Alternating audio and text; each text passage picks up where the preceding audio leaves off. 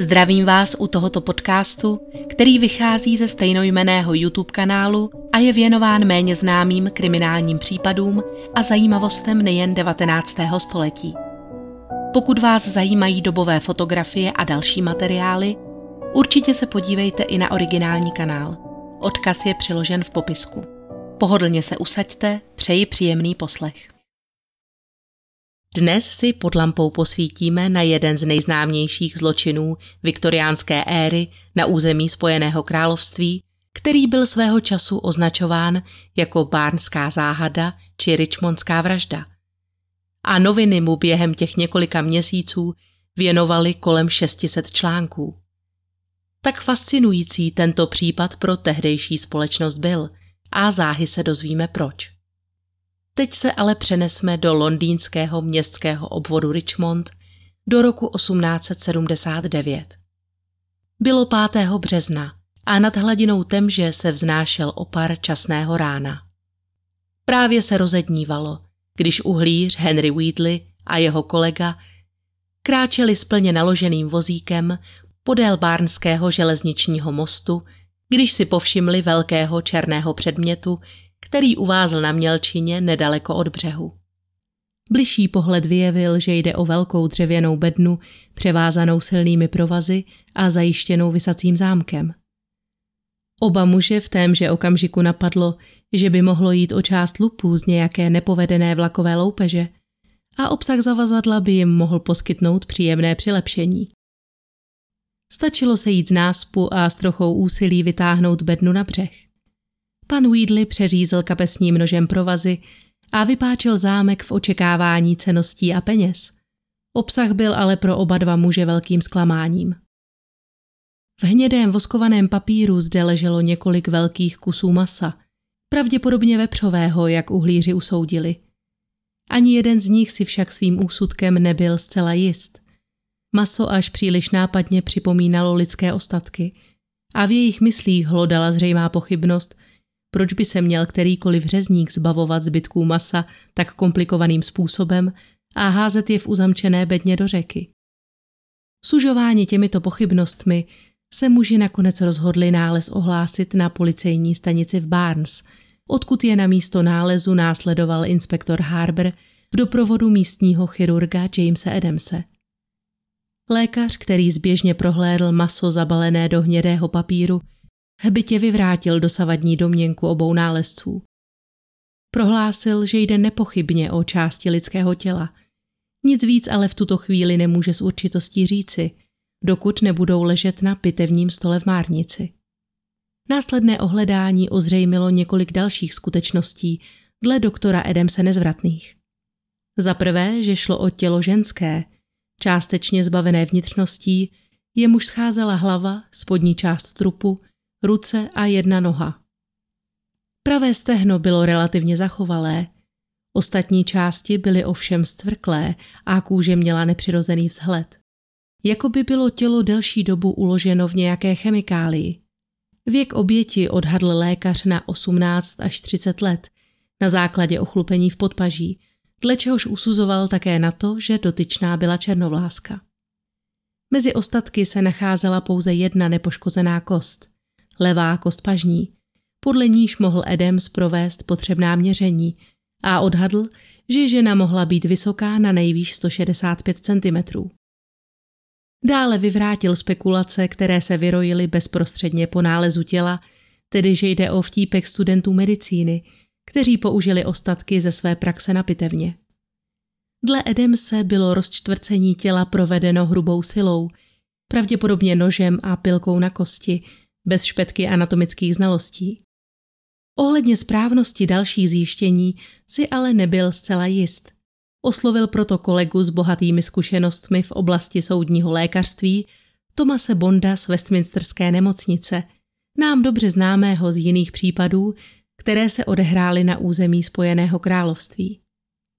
Po prohlédnutí všech částí těla dospěl tento expert k poněkud jinému závěru než Adams. Byl přesvědčen, že navzdory tmavé barvě ochlupení stav kostí odpovídá spíše zralé padesátnici než ženě do 30 let. Ani na příčině smrti se lékaři nedokázali jednomyslně shodnout a konečný verdikt po dvoudenním vyšetřování tedy zněl, že způsob, jakým byla oběť zavražděna, je nejasný.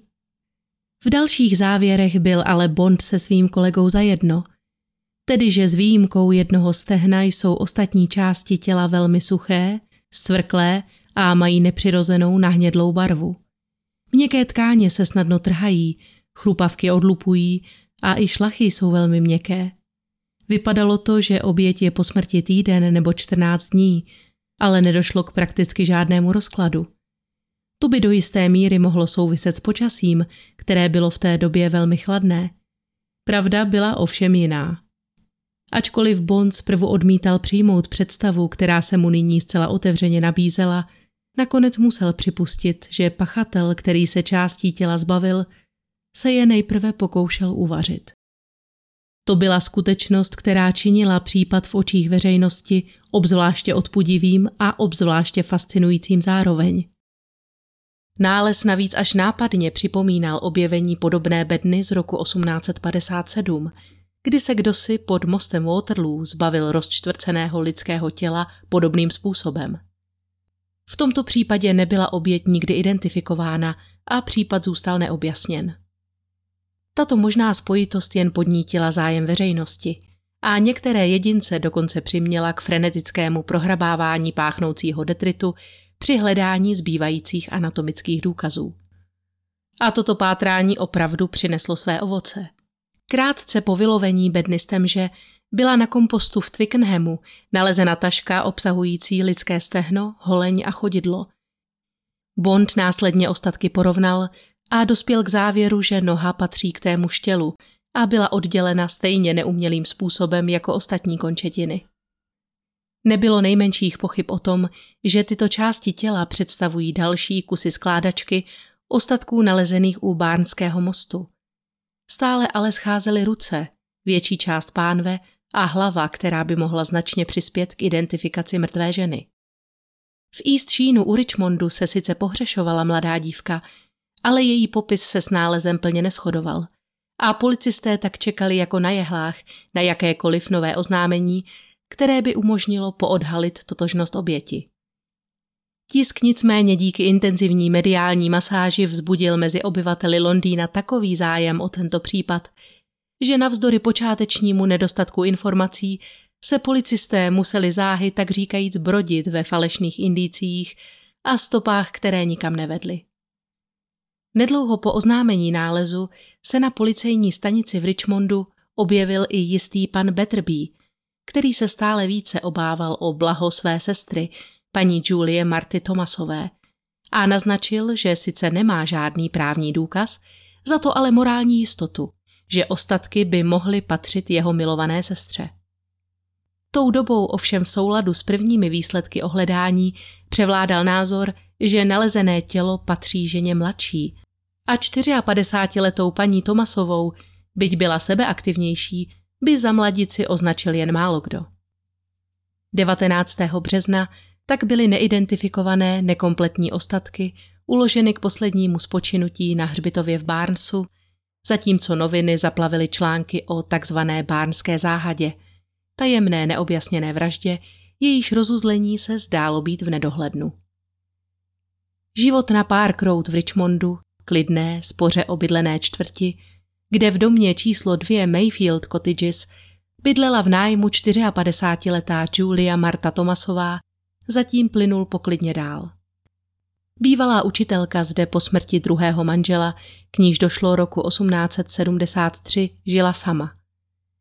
Byla to dáma menšího vzrůstu, jejíž křehké vzezření ale příliš nekorespondovalo se vznětlivou a konfliktní povahou. Sousedé ji považovali za poněkud výstřední. Ženu, která si potrpěla na luxusní ošacení, ráda cestovala a častokrát nechávala své blízké v nejistotě dlouhé týdny či měsíce, aniž by jim oznámila, kde se právě nachází. Nejinak tomu bylo i tentokrát. Přátelé a sousedé sice nezahlédli paní Thomasovou již více než 2 týdny, z dříve zmíněných důvodů ale nikoho ani nenapadlo, že by důvod její nepřítomnosti mohl být jiný, než jen další z jejich náhlých cestovatelských dobrodružství. Všeobecná nálada se změnila, když se v okně jejího domu objevila cedulka s nápisem byt k pronájmu. Před domem zastavili dva velké kryté povozy stěhovací firmy a dva statní zaměstnanci se na ně jali nakládat veškerý nábytek a šatstvo paní Thomasové. Teprve tehdy se do myslí sousedů začalo vkrádat podezření, že něco není zcela v pořádku. Znepokojena byla především Elizabeth Ivesová, majitelka dvojvily a bytná paní Thomasové, které se její nájemnice ani slůvkem nezmínila o tom, že se hodlá vystěhovat. Slečna Ivesová, která dosud celou scénu pozorovala z okna, tedy vyběhla ven, neochvějně vstoupila do cesty jednomu z mužů, který právě odnášel nádherný řezbovaný stůl paní Thomasové, a zeptala se, kam ten nábytek vezou a kdo si toto stěhování objednal, protože o něm dosud jakožto majitelka domu nebyla spravena.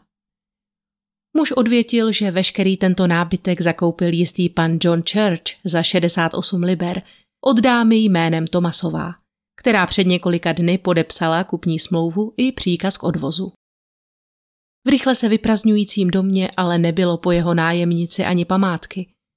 A ani služebná nedokázala bytné říci, kam její paní odjela.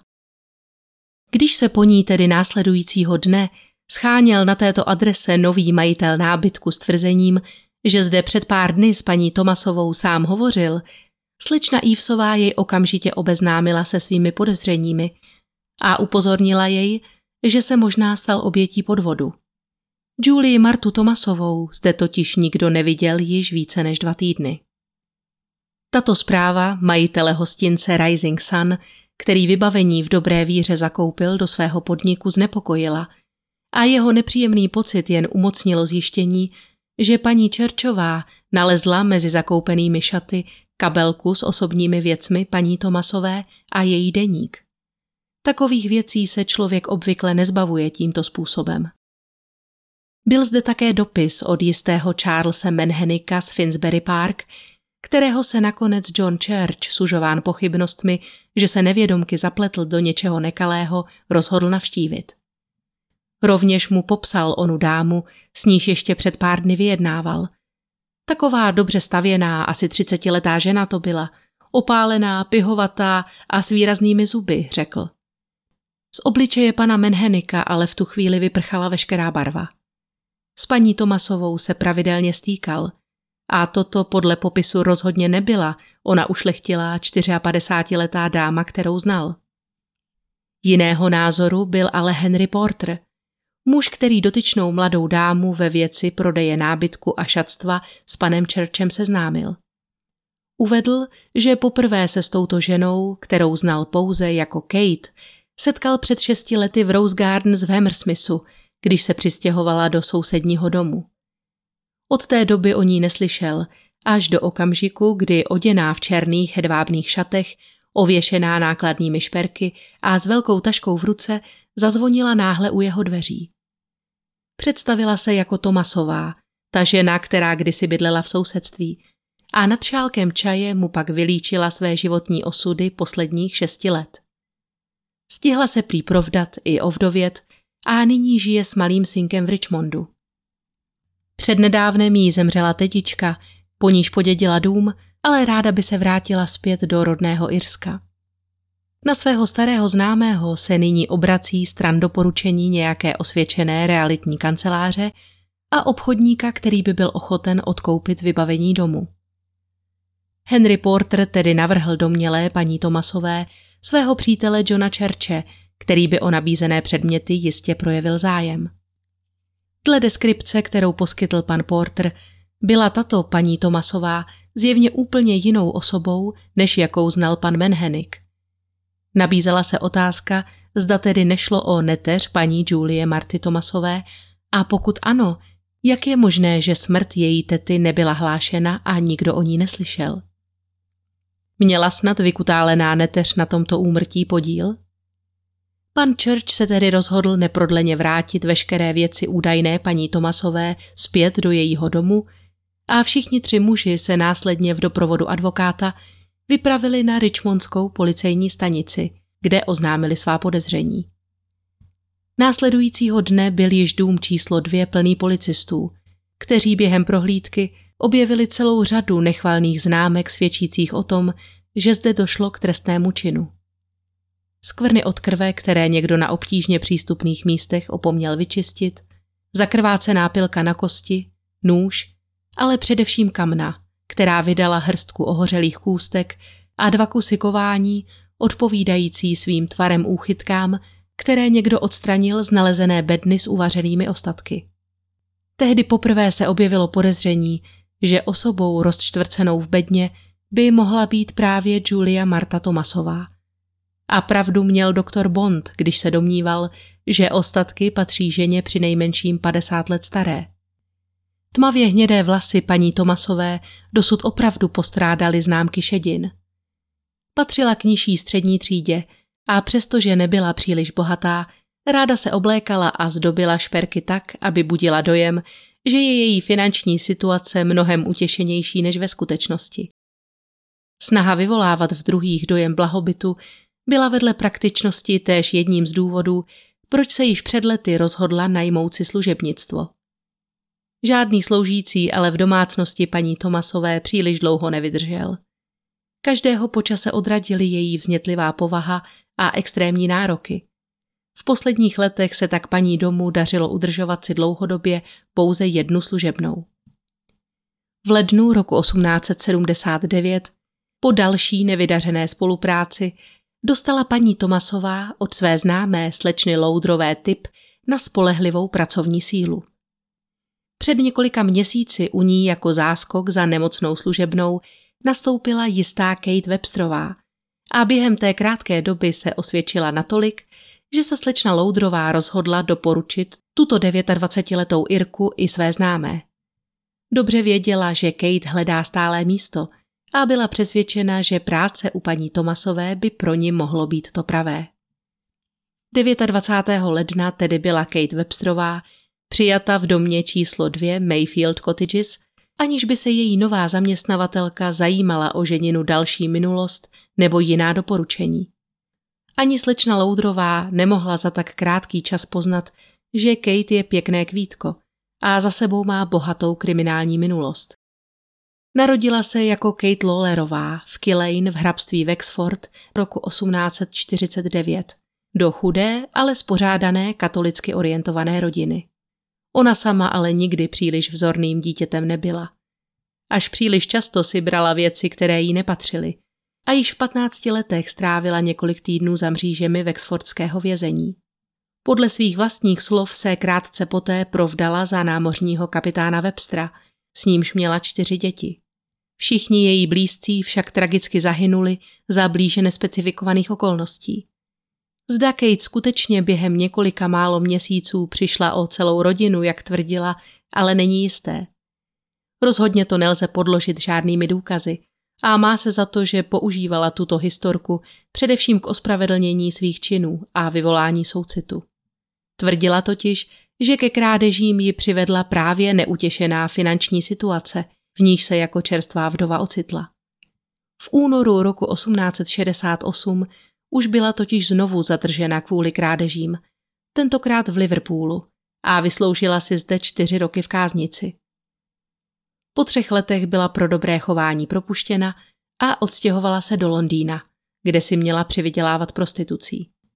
Roku 1873 můžeme sledovat její stopy do Rose Gardens v Hammersmithu v západním Londýně, kde se brzy spřátelila s manželským párem Annou a Henrym Portrovými, kteří ji doporučili místo kuchařky a hospodyně v domácnosti kapitána Woolbesta v Notting Hillu.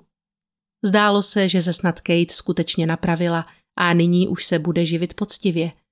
Bylo to ale jen zdání. Místo velmi rychle opustila, aby znovu uvázla v osidlech zločinu. V té době se seznámila s mužem jménem Strong, s nímž nějakou dobu také žila a společně se podíleli na několika vloupáních a krádežích. 18. dubna roku 1874 porodila v Kingstonu nad Temží chlapce, jemuž dala jméno John W. Webster. Ačkoliv v souvislosti s možným otcovstvím zmiňovala celkem 3 jména, skutečná identita chlapcova otce nebyla nikdy potvrzena. Spekulovalo se ovšem, že nejpravděpodobnějším kandidátem je právě Strong, který ji nedlouho po porodu opustil. Na tuto skutečnost se pak Kate odvolávala, kdykoliv přišla řeč na její kriminální minulost. Okolnosti ji přinutily krást, aby uživila sebe a chlapce. V té době se pohybovala po západním Londýně a vystupovala pod nejrůznějšími falešnými jmény, jako Webová, Shannonová, Gibsová, Gibbonsová, Lawlerová a poněkud ironicky též Lawlessová. Mezi policisty ale byla za ta léta již známou firmou a muži zákona jí byli i navzdory neustálým změnám jmen a rafinovaným mimikry stále v patách. Z tohoto dlouhodobého sledování vyplynulo, že je Kate součástí hned několika zločineckých skupin, které se dlouhodobě dopouštěly podvodného jednání. V květnu roku 1875 tak byla opět odsouzena. Dohromady pro 630 krádeží, které jí vynesly 18měsíční pobyt v nápravném zařízení Wandsworth. Po dobu výkonu trestu se o jejího malého syna starala její přítelkyně Sarah Creaseová, služebná v domě slečny Loudrové z Richmondu. Malého Johna si ale měla užít ještě déle, neboť jeho matka se záhy po propuštění opět dostala do potíží. V únoru 1877 byla obviněna z dalšího trestného činu a odsouzena k 12měsíčnímu vězení. Po propuštění nějakou chvíli sekala dobrotu, když nastoupila jako služebná v domácnosti rodiny Mitchellových v Tedingtonu, později se ale vyjádřila v tom smyslu, že neměli nic, co by stálo za to ukrást, a tak šla znovu o dům dál. Když Sarah Creaseová v lednu roku 1879 onemocněla, Kate jí oplatila dosavadní laskavost tím, že ji v zaměstnání zastoupila a na svou dočasnou zaměstnavatelku zřejmě udělala velký dojem, když ji okamžitě doporučila paní Thomasové, která právě scháněla novou služku. Slovo dalo slovo a ani ne za týden už Kate Websterová nastupovala v jejím domě. Zpočátku přistupovala ke své práci poctivě. Byla pilná a nebylo jí možno vytknout jedinou chybičku. Brzy se ale začala vracet do starých kolejí, což pochopitelně neušlo bedlivému zraku její nové paní. Zprvu příznivý vztah mezi oběma ženami se velmi rychle zhoršoval. Kate trávila čím dál víc času venku po hospodách, čímž pochopitelně utrpěla kvalita její práce. Paní Thomasová, která byla sama o sobě ženou poměrně konfliktní, tak nemusela záminky k výtkám hledat dlouho. Čím častěji paní kritizovala práci své nové služebné, tím byla Kate drzejší a odbojnější. Jak již bylo řečeno, nebyly to první potíže, které paní Thomasová zažívala se svým personálem, a neustále se opakující vzorec a vysoká fluktuace zaměstnanců v Mayfield Cottages svědčí o tom, že práce pod pádnou rukou náročné a přísné paní Thomasové nebyla žádný med. Dosud se ale u žádné ze služebných nesetkala s takovou vzdorovitostí a odmítavým přístupem jako u Kate Websterové. Tato žena na sobě dříví štípat nenechala a dokázala se velmi hlasitě ozvat, pakliže byla přesvědčena, že kritika ze strany její zaměstnavatelky je neoprávněná. Websterová o tomto období později hovořila takto, cituji. Zpočátku jsem si myslela, že je to milá stará dáma, ale zjistila jsem, že je to jenom zdání. Dělala množství věcí, které mě při práci rozčilovaly. Když jsem dokončila úklid ve všech pokojích, znovu je po mně procházela a ukazovala na místa, kde jsem podle ní neuklidila, čímž dávala jasně najevo, jak je na mě vysazená. Konec citace. Konflikt brzy vyeskaloval natolik, že paní Thomasová dokonce začala přemlouvat své přátele, aby s ní zůstávali v domě déle, protože nechce být se svou služkou o samotě a necítí se v její společnosti dobře. Byla sotva polovina února. Kate Websterová tedy nestrávila na novém místě ještě ani měsíc a už se pomalu schylovalo k vyhazovu. Se svými úmysly paní Thomasová služebnou obeznámila. Soudě dle posledního zápisu v jejím deníku, kde píše, že Catherine dala výpověď, která měla nabýt účinnosti v pátek 28. února. Websterová ale ve stanovený den dům neopustila. Nepodařilo se jí v mezičase nalézt jiné vhodné zaměstnání a uprosila proto paní Thomasovou, aby jí počkala ještě alespoň 3 dny, do neděle 2. března. V ten den měla stejně jako každou neděli volné dopoledne ale předpokládalo se, že se na večer vrátí, aby pomohla své paní vychystat se na večerní bohoslužbu v místním presbyteriánském kostele.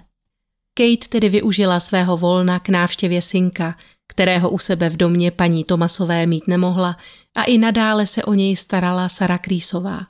A po zpáteční cestě se, jak bylo jejím dobrým zvykem, poněkud zdržela v místní pivnici. Takže na ní její paní doma marně čekala téměř hodinu. Sotva Kate vešla do dveří, strhla se velmi emotivní hádka. Jejíž následky neunikly ani členům sboru, kteří již dlouho neviděli paní Thomasovou tak rozrušenou.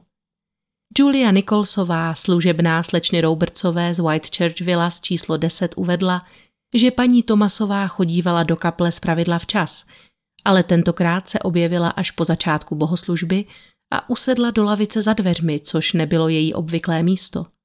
Čepec jí zcela sklouzl z hlavy, vlasy měla celé neupravené a rozcuchané. V tváři byla zarudlá a hlas se jí chvěl rozrušením, když slečně Nicholsové omluvně zašeptala, že se její služka nevrátila včas domů a poté, co ji za tuto nespolehlivost pokárala, začala být prý neuvěřitelně vzteklá. Paní Thomasová pravděpodobně tušila, že se schyluje k něčemu zlému. Ačkoliv plný rozsah této hrozby si jistě nepředstavovala ani v těch nejčernějších myšlenkách. Možná měla jen obavy, že Kate si mezitím vylije vztek na zařízení domácnosti nebo něco ukradne. Nicméně se toho dne rozhodla odejít z kostela dříve a už před 9:00 pospíchala domů. Nepožádala bohužel nikoho z přátel ze sboru o doprovod, což se jí pravděpodobně stalo osudným. Nekontrolovatelný hněv Kate Websterové totiž mezitím nevyprchal a když si paní Thomasová odkládala v ložnici čepec, služebná se na ní vrhla. Někteří tvrdí, že se sekerou v ruce.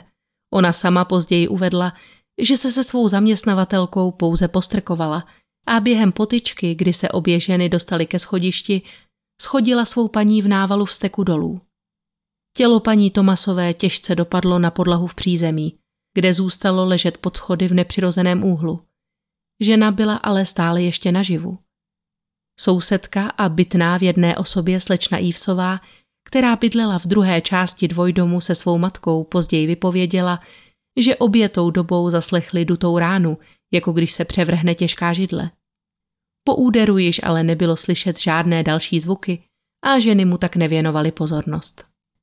Nemohli tušit, že paní Thomasová se právě nachází v přímém ohrožení života. Kate Websterová se v tu chvíli ocitla na rozcestí. Věděla, že nechá-li ženu naživu, bude to pro ní znamenat jen další opletačky a problémy se zákonem, kterých si již tak užila dosyta. Pakliže ji zabije, mohlo by se jí podařit celou věc ututlat a zmizet dřív, než se sousedé a především policie dovtípí, co se stalo. Rozhodla se proto vyřešit situaci tím nejjednodušším a nejfatálnějším způsobem a paní Thomasovou podle svých vlastních slov chytila pod krkem a uškrtila. Jakožto žena praktická, okamžitě přišla s nápadem, jak se nepohodlného těla zbavit. Odtáhla nebohou paní Thomasovou do kuchyně, kde se za pomoci břitvy, řeznického nože a pilky na kosti s vervou pustila do tohoto ponurého úkolu. Nejprve od těla oddělila hlavu, následně končetiny, řeznickým nožem vyvrhla vnitřnosti a trup rozřezala na menší části, aby se snáze vešly do hrnce. Tehdy ji totiž napadla ďábelská myšlenka, že varem by se maso mohlo docela rozpadnout a zbavit se pouhých kostí už nebude tak těžké. Nazítří ráno proto vložila ostatky do měděného kotle, určeného k vyvařování prádla. Tato velká nádoba z mědi či pozinkovaného plechu sloužila ve viktoriánských domácnostech často také jako boiler, v němž bylo možné ohřát naráz větší množství vody. Zatímco typ zabudovaný do zděného topeniště se obvykle vyskytoval ve starších domech, modernější typy pak již byly konstruovány jako volně stojící nebo přenosné, kdy spodní část kotle byla uspůsobena k uložení plynového hořáku nebo rozdělání klasického ohně dřevem či uhlím. Tyto kotle se používaly například také při vaření nákypů či tradičního vánočního pudingu. Kate Websterová do něj tedy nyní místo prádla či pudingu vložila ostatky paní Thomasové, které nechala pozvolna vařit zatímco se sama šla občerstvit několika skleničkami alkoholu do nedalekého hostince. Stará paní Ivesová, matka majitelky dvojdomu, zaslechla důvěrně známý zvuk, který dokáže vyloudit jen washing dolly, neboli dlouhá tyč zakončená dřevěnými nožičkami, tlukoucí o stěny měděného hrnce. To, že se v pondělí ráno vyvařovalo v Mayfield Cottages prádlo, nebylo ostatně ničím neobvyklým a sousedka také později zahlédla viset na prádelní šňůře bílou košilku, 2 páry punčoch, 1 nebo 2 prostěradla a bavlněnou spodničku. Nevěnovala tedy velkému praní u paní Thomasové příliš velkou pozornost, byť bylo toho dne časnější než obvykle. Když se Kate vrátila domů, seznala nejen, že je maso stále v celku, ale var jej poznamenal jen mírně. Nechat ostatky paní Thomasové zcela rozvařit by byl časově velmi náročný postup. Vražetkyně se proto rozhodla zvolit jinou strategii a nedovařené maso a vnitřnosti spálit v kamnech. Jako první tedy v plamenech skončily střeva, ruce a část pánve paní Thomasové, které měl postupně následovat i zbytek těla. Tímto způsobem ale pro změnu vznikal odporný zápach, který se rychle šířil otevřenými okny ven. Obě dámy Ivesovy později vypověděly, že zaslechly, jak se v sousedním domě štípe dříví na oheň a někdo přihazuje polínka do kamen. Ani nepříjemný a vtíravý pach, který následoval, jim nemohl uniknout. Celou věc ale nakonec znovu přešli s tím, že se v domácnosti paní Thomasové zřejmě jen připálil pondělní oběd. Když ďábelská služebná jejich bývalé sousedky pochopila, že ani toto není ideální způsob, jak se ostatků zbavit, rozhodla se pro poslední možné řešení. Tedy zabalit zbylé části do plátěných pytlů, vyložených silným voskovaným papírem, vměstnat je do největší dřevěné bedny, kterou bylo možno v domě nalézt, a té se později nenápadně zbavit někde u řeky. Ani tato dřevěná truhla ale kapacitně nestačila a 1 noha a hlava tak musely být zabaleny zvlášť do 2 tašek. Traduje se, že se pokoušela udat majitelce nedaleké hospody 2 hrnce tuku, o němž hovořila jako o tom nejkvalitnějším výpeku a který měl být vyškvařen z těla paní Thomasové. Leonard Reginald Gribble, spisovatel zabývající se kriminalistikou, ale tvrdí, že neexistuje žádný přijatelný důkaz o tom, že by mělo k takovému odpudivému prodeji kdy dojít. A je více než pravděpodobné, že tato epizoda právem patří do rozsáhlé sbírky městských legend o osobách a činech slavných zločinců, které se nikoli nepřirozeně po takové vraždě objevují. To, jestli se Kate Websterová pokoušela zpeněžit tuk své zaměstnavatelky, tedy nevíme. Skutečnost nicméně je, že si druhého dne nechala v nedaleké zastavárně vyplatit 6 šilinků za její zlatý zubní můstek. Následně se pustila do úklidu kuchyně a chodby, které zcela zřejmě vypovídaly o krvavém masakru, který se zde odehrál. Sama později uvedla, že byla pohledem na tu spoušť zdrcena a nepříliš dobře snášela i zápach, který se domem snášel. Přesto ale pokračovala systematicky ve své práci a brzy by jen málo kdo uhodl, co se v sympatické vilce Mayfield Cottages odehrálo. Usoudila, že bude dobré odhodit zavazadla postupně a na různých místech, aby policisté nemohli jednotlivé nálezy tak snadno propojit. První tašky, obsahující stehno, holeň a chodidlo, se tedy zbavila během jedné své pochůzky v Twickenhamu, kde ji odhodila na hnojiště. S několikanásobně těžší bednou to ale bylo přece jen komplikovanější.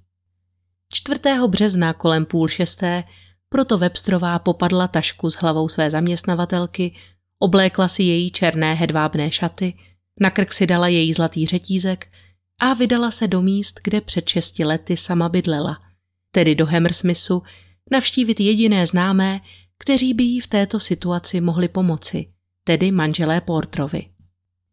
V Rose Gardens jí otevřel 22letý syn Porterových William.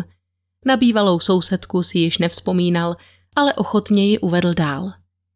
Jeho otec Henry Porter k tomuto setkání později vypověděl, cituji: "Hned jsem ji nepoznal.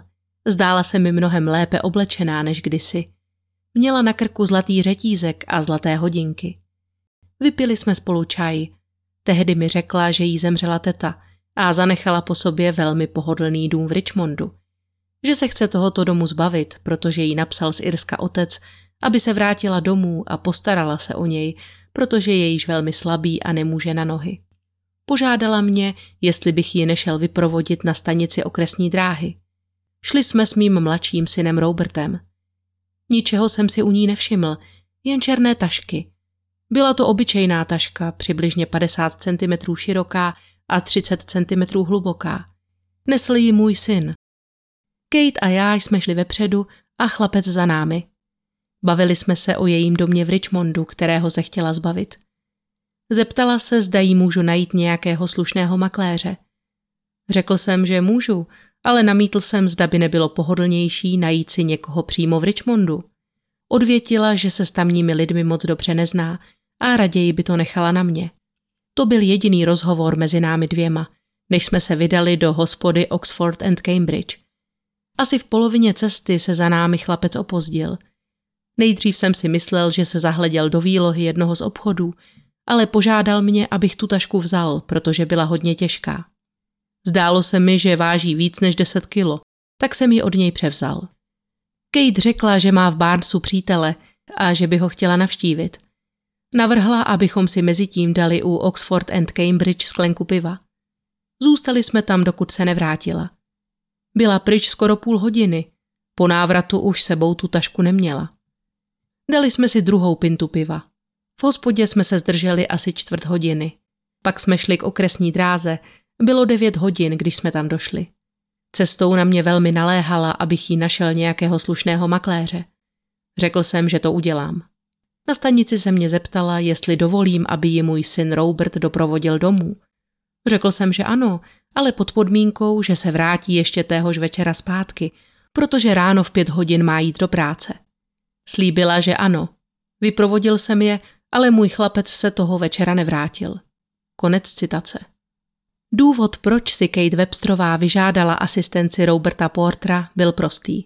Potřebovala, aby jí někdo pomohl odnést bednu se zbývajícími ostatky k řece a 16-letý chlapec, který prvé nesl tašku s hlavou mrtvé ženy, aniž by byt jen na okamžik podlehl pokušení podívat se dovnitř, se zdál být vhodným kandidátem pro tuto práci.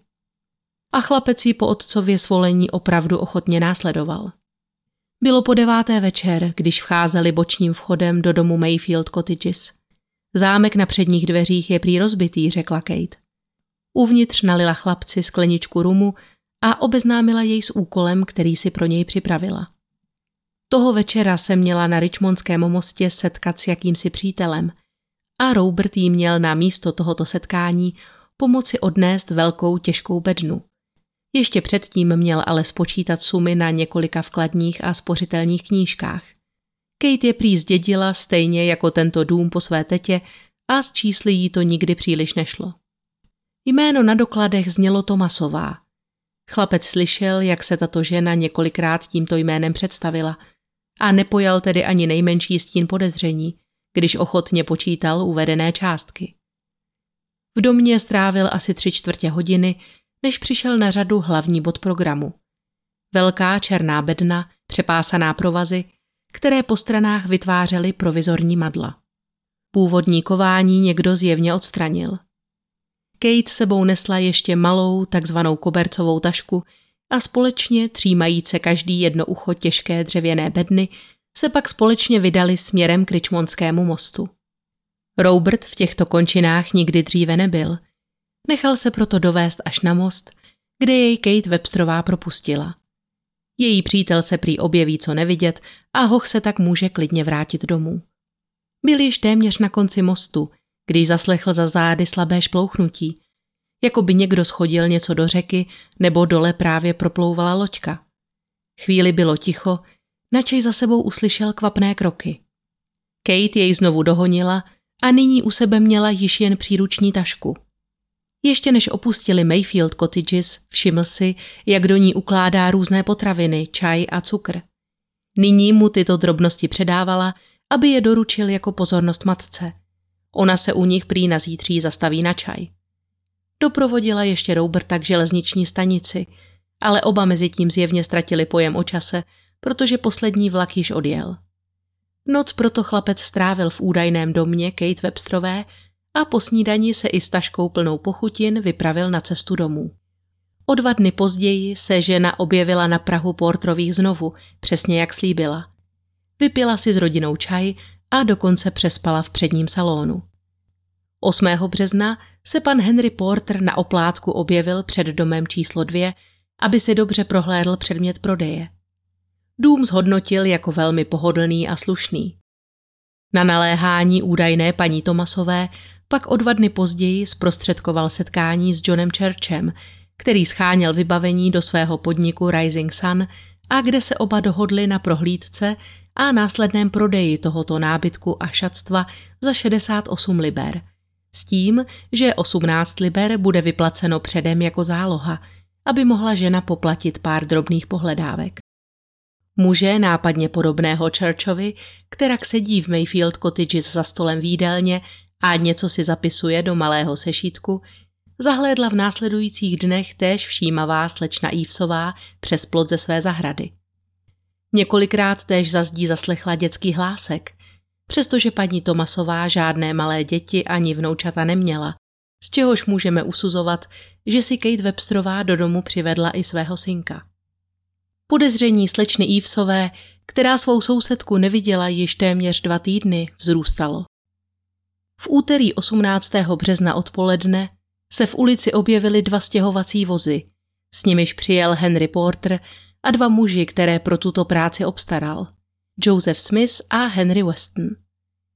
Tehdy se Elizabeth Ivesová, kterou zvědavost pálila víc než rozžhavené uhlí, rozhodla oslovit pana Westona, načež jí ten odkázal na dámu jménem Thomasová, která svůj nábytek prodala a měla by být nahoře v domě. Na schodišti se ale žena střetla opět pouze s Kate Websterovou, která pravděpodobně zaslechla, jak se bytná venku se stěhováky baví. Takže to jste byla vy, kdo si přál vědět, kam ten nábytek odvážejí? Zeptala se zdánlivě nevzrušeně. No to si pište, že to chci vědět, odvětila slečna Ivesová. Na to jí služebná předložila doklady o prodeji, podepsané údajně paní Thomasovou, a pobídla Westona, aby dál pokračoval ve své práci. Majitelka domu se ale nenechala tak snadno odbít a vyzvídala, kde je paní Thomasová. To už se Kate pomalu, ale jistě přestala ovládat. Když prohlásila, že neví, tvář měla zrůzněnou rozčilením a celá se zajíkala. Následně odmítla dát slečně Ivesové novou adresu bývalé nájemnice a spěšně zmizela v domě. Když se následujícího dne u dveří objevili pánové Porter a Church a ptali se po paní Thomasové, bytná jim bez okolků sdělila, co si o celé té podezřelé záležitosti myslí, a 22. března už na dveře klepali policisté. Vražedkyně na nic nečekala, jakmile zahlédla známé uniformy před domem, popadla malého Johna, společně vyklouzli potají zadním vchodem a uprchli do matčina rodného Irska. Websterová ale nebyla příliš obezřetnou pachatelkou, neboť v domě zanechala vodítko, které dovedlo policisty až přímo k ní. Dopis odeslaný její rodinou z Enniscorthy. Vrchní konstábl irské královské policie ve Wexfordu si navíc uvědomil, že tato žena hledaná Scotland Yardem je táž osoba, kterou zatýkal před 14 lety pro krádež. O 6 dní později tak byla farma jejího strýce v Killane obklíčena policisty, kteří zde Kate Websterovou také zatkli. Odtud byla transportována do Dublinu a následně zpět do Londýna, kde byla formálně obviněna z vraždy své zaměstnavatelky. Na sobě měla stále ještě její šaty. 5letý John, jemuž jeho strýc odmítl kvůli matčinu zločinu poskytnout azyl, byl přijat v okresním chudobinci. Skutečnost, že pachatelka tohoto otřesného činu je za mřížemi, vyvolala všeobecné veselí. Lidé byli tak posedlí její osobou, že sotva pár týdnů po jejím zatčení se vedení muzea Madame Tissot rozhodlo vytvořit a vystavit její voskovou figurínu, aby ukojilo zvědavost veřejnosti. Tato figurína, jejíž fotografie můžete vidět i zde, se nacházela v expozici až do první poloviny 20. století, než začal zájem o pachatele brutálních vražd ustupovat do pozadí a Websterovou zde vystřídali jiné populární osobnosti té doby. Soudní proces započal 2. července roku 1879 v budově Ústředního trestního soudu v Old Bailey jemuž předsedal ctihodný soudce Denman, obžalobu vedl generální prokurátor Sir Hardinge Gifford společně s pány Polandem a Smithem a obhajoby Kate Websterové se ujali významní londýnští advokáti William Campbell-Slay a Keith Fright. Účast byla stejně hojná jako na předchozích slyšeních a proces vzbudil tak velký zájem, že 4. dne se stranou od běžných diváků objevil v publiku i švédský korunní princ a budoucí král Gustav V.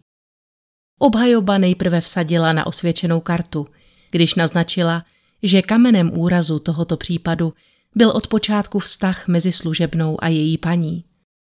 Ačkoliv prvotní novinové zprávy líčily paní Thomasovou jako čistou a nevinnou oběť, svědectví blízkých a sousedů vrhala na tento obraz čím dál větší stín a vykreslila ji spíše jako konfliktní osobu a ženu, s níž bylo velmi obtížné vyjít. Naproti tomu Kate Websterová byla v podání svých advokátů učiněný anděl. Obětavá matka, která byla vždy cele oddána svému synovi a o níž její přátelé nemohli říci křivého slova. Na to konto předstoupily dvě přítelkyně obžalované, Lucy Loudrová a Sarah Creaseová, které dosvědčily její slušnou a přátelskou povahu. Nic z toho ale nemohlo ospravedlnit brutální násilí a surovost, s níž obžalovaná svou oběť usmrtila. A detaily její následné manipulace s tělem, které byly v soudní síni popsány s náležitou barvitostí, dokázaly otřást i publikem, již zdánlivě znecitlivělým, všudy přítomnou krutostí a smrtí. Aby převážila misky vah veřejného mínění na svou stranu, začala Websterová tvrdit, že ona zločin nespáchala, ale skutečným viníkem je John Church. Prohlásila, že se svým obchodním partnerem udržovala milostný poměr a několikrát muže tajně přijala v Mayfield Cottages ještě dávno předtím, než paní Thomasová zemřela. Henry Porter byl dle jejich slov do celého podniku zapleten též. Před soudem pak vylíčila obraz dvou chamtivých mužů, kteří si vytipovali osamělou paní Thomasovou, která často ráda cestovala a měnila místo bydliště, a rozhodli se připravit jí úkladnou vraždou o veškerý majetek. Sama Websterová pak v celé věci figurovala pouze jako nedobrovolný svědek, který oběma kumpánům pomáhal vraždu ututlat. Soud tomuto tvrzení neuvěřil. Porter i Church totiž měli na dobu zločinu pevné a spolehlivé alibi. Obhájci tedy vylovili z rukávu další argument, když začali poukazovat na nepřímou povahu důkazů a zprávy lékařů, kteří nedokázali přesně určit, jakým způsobem oběť zemřela. A Thomas Bond dokonce nevyloučil ani přirozenou smrt. S ohledem na výpovědi svědků totiž usoudil, že paní Thomasovou mohla během hádky postihnout cévní mozková příhoda. Uvedl, že zřejmé signály, jako silné nervové vzrušení, chvějící se hlas a zarudnutí v obličeji, které popisovali její přátelé ze sboru, mohly být předzvěstí. Tyto domněnky však nebylo možno potvrdit, protože hlava oběti scházela. Žádný z těchto scénářů však nezmírnil všeobecné antipatie vůči Kate Websterové. Přitěžovala jí nejen její promiskuitní minulost, tedy fakt, že zároveň udržovala vztah se 3 muži naráz a nebyla si tak skálopevně jistá ani identitou otce svého syna, ale na svědecké lavici nevystupovala tak, jak by se od ženy obžalované z podobného zločinu očekávalo. Namísto omluvné kajícnosti byla naprosto chladná a netečná. Emoce projevila pouze jednou, když přišla řeč na jejího 5letého chlapce. To se nedokázala ubránit slzám. I tehdy se pokusila otočit argument, který proti ní použila obžaloba, ve svůj prospěch. Tedy poukázat na muže ze své minulosti jako na špatné společníky a strůjce svého úpadku a zkázy. Ať se obžalovaná snažila sebe víc, lidmi byla vnímána jako bezohledná osoba bez špetky empatie, která je zkrátka z podstaty zlá a prohnilá skrz naskrz. Skutečnost, že se dokázala chladnokrevně vydávat za paní Thomasovou celé 2 týdny, nosila její šaty a dost možná i spala v její posteli, zničinila kreaturu, která si nezaslouží slitování. Navíc byla Irka, tedy příslušnice národa, který většina Britů považovala v duchu tehdejších předsudků za lid neotesaný, v jeho šlůně se rodí jen zločinci. Porotu ale zajímala především fakta a důkazy, které byť byly nepřímé, ukazovaly jen a pouze na osobu Kate Websterové. Objevila se dokonce domněnka, že vražda nemusela být důsledkem náhlého konfliktu, nýbrž že jí služebná již delší dobu plánovala. Kloboučnice Maria Durdenová totiž vypověděla, že se jí Kate svěřila s tím, že hodlá rozprodávat majetek zděděný po zesnulé tetě týden před samotnou vraždou. Po hodině a 15 minutách jednání porotci dospěli k jasnému závěru, že je Kate Websterová vinná. Když se soudce odsouzené dotázal, zda může zmínit jediný důvod, proč by jí neměl být uložen nejvyšší trest, ve snaze vyhnout se provazu urychleně prohlásila, že je v očekávání. Po této větě zavládl v soudní síni chaos. Bylo to vůbec poprvé, kdy se soudce musel ve své 32leté praxi vypořádat s podobnou situací. Narychlo byla tedy z žen přítomných v soudní síni ustavena tzv. Porota matrón, jejímž úkolem bylo v soukromé místnosti za asistence Thomase Bonda potvrdit či vyvrátit, že je Kate Websterová v pokročilém stádiu těhotenství. Verdikt byl zamítavý, což ale ještě nemuselo nutně znamenat, že není těhotná. Potvrdil pouze to, že gravidita není viditelná a nic nenasvědčuje tomu, že by mělo v následujících 2 měsících dojít k porodu. Několik dnů před popravou se obhájci ještě pokusili naposledy zvrátit osud své mandantky. Ministr vnitra však jejich žádosti nepopřál sluchu. V celé učinila Websterová hned několik přiznání. V prvním z nich se prohlásila za nevinnou a jako pachatele vraždy označila svého někdejšího milence Stronga. Aby noc před popravou vzala svá slova zpět a katolickému knězi, otci McHenrymu, se ke všemu doznala. Prohlásila, že je smířená se svým osudem a že snad bude raději popravena, než aby se vrátila k životu v bídě a podvodech. Poprava měla být vykonána 3 neděle po vynesení rozsudku, tedy 29. července, na dvoře Wandsworthské věznice. Před lety, když si zde Kate odpikávala své tresty za krádeže, byl Wandsworth pouze nápravným zařízením. Teprve až po roce 1878, kdy byl uzavřen Horsemonger Lane Jail, sem byli transportováni i odsouzenci k smrti.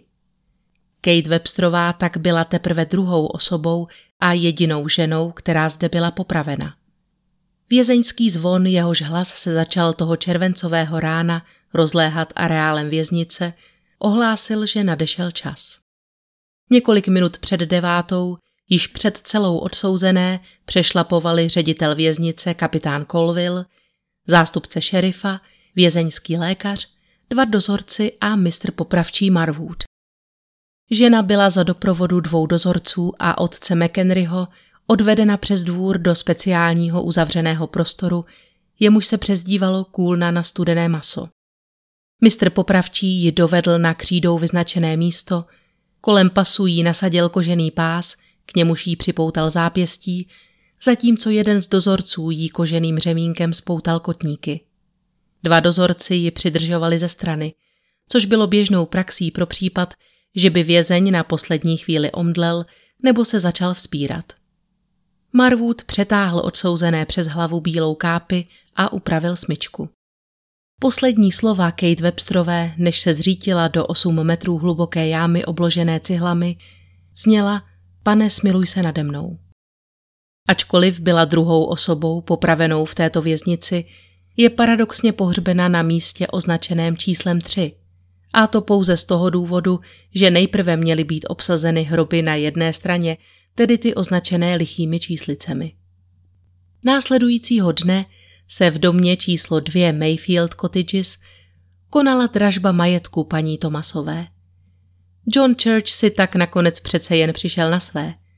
Podařilo se mu vydražit většinu kusů nábytku i celou řadu osobních věcí. Kotel, v němž Kate Websterová vařila ostatky své paní, byl prodán za 5 šilinků. Samotnému domu se ale lidé dlouhá léta vyhýbali. Nikdo se nechtěl nastěhovat na místo, kde došlo k tak brutální vraždě. Až po roce 1897 se vše začalo vracet do starých kolejí. Případ byl zdánlivě vyřešen a uzavřen. Pouze jedna otázka zůstala nezodpovězena, a to, co se stalo s hlavou paní Thomasové, jejíž umístění neprozradila ani sama vražedkyně.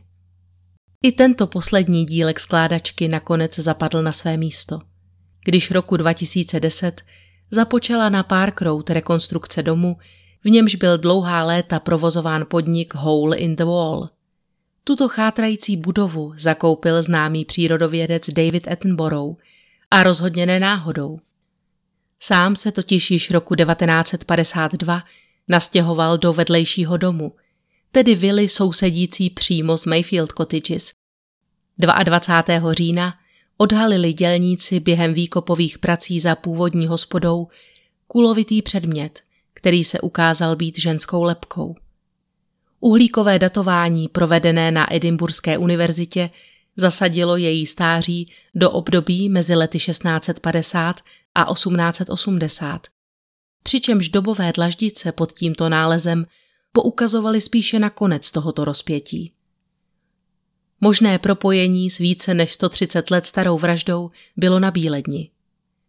Původní hrob, do nějž byly uloženy zbývající ostatky paní Thomasové, ale dávno upadl v zapomnění a pravděpodobně byl dávno zaplněn ostatky jinými.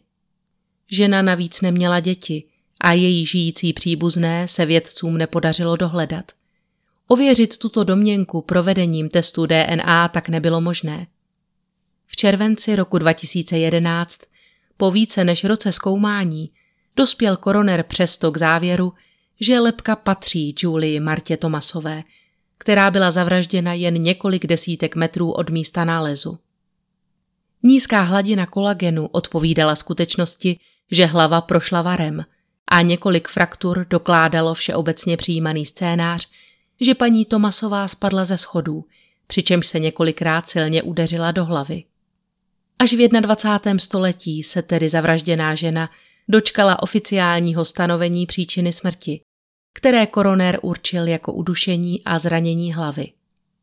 Lebka byla 24. srpna téhož roku uložena do neoznačeného hrobu na Richmondském hřbitově. Takový byl tedy případ Barnské záhady. Děkuji, že jste se mnou zůstali až do konce a budu se na vás moc těšit příště.